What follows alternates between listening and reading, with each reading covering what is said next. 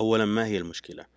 تعريف المشكلة حسب رأيي هي كل أمر ليس له حل إطلاقا أو يكون الحل متوفر لكنه خارج نطاق إمكانيات صاحب المشكلة أو يكون الحل صعب تحقيقه أما الأمور اللي تكون حلولها سهلة وممكنة التطبيق فهي ليست مشاكل إطلاقا لذلك مقولة كلنا عندنا مشاكل مقولة خاطئة طيب ما هي مشكلة المشاكل؟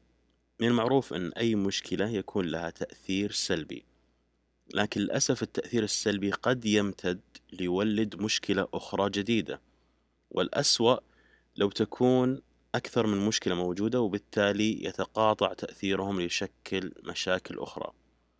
مثال شخص ما زال طالب حصلت له مشكلة وأثرت عليه نفسيا لدرجة أنه أهمل دراسته.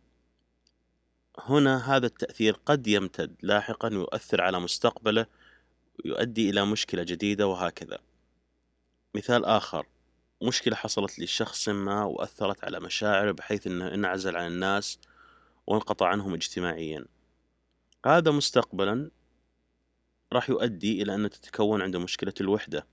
لأن الناس في الغالب يميلون للتفسير السيء لتصرفات الآخرين فيعتبرون انقطاعهم عنهم مثلا لأنهم يكرهونهم وهكذا.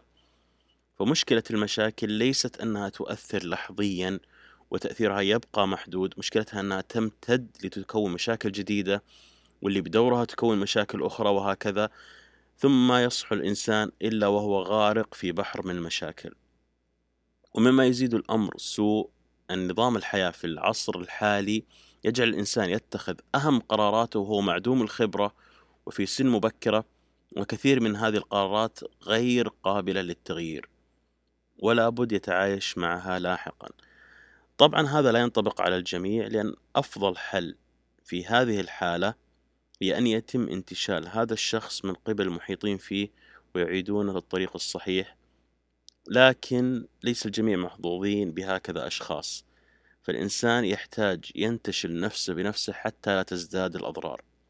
لذلك الوعي بهذا الأمر قد يساعد الإنسان حتى يتعجل في تخطي مشاكله حتى لا تكون مشاكل جديدة وحتى لا يتعب نفسه في محاولة حل مشاكل ليس لها حلول. والتخطي هنا لا يعني إنكار وجودها بل تقبلها والتعايش معها. طبعا هذا أمر مو سهل أبدا لأن الإنسان وقتها ما بتكون عنده الدوافع اللي تجبره حتى يلتفت لحياته. يعني الحمل بيكون كبير جدا لكن لابد يستشعر الخطر الأكبر وأن هذه المشاكل هي فخ يحاول إغراقه في بحر من المشاكل.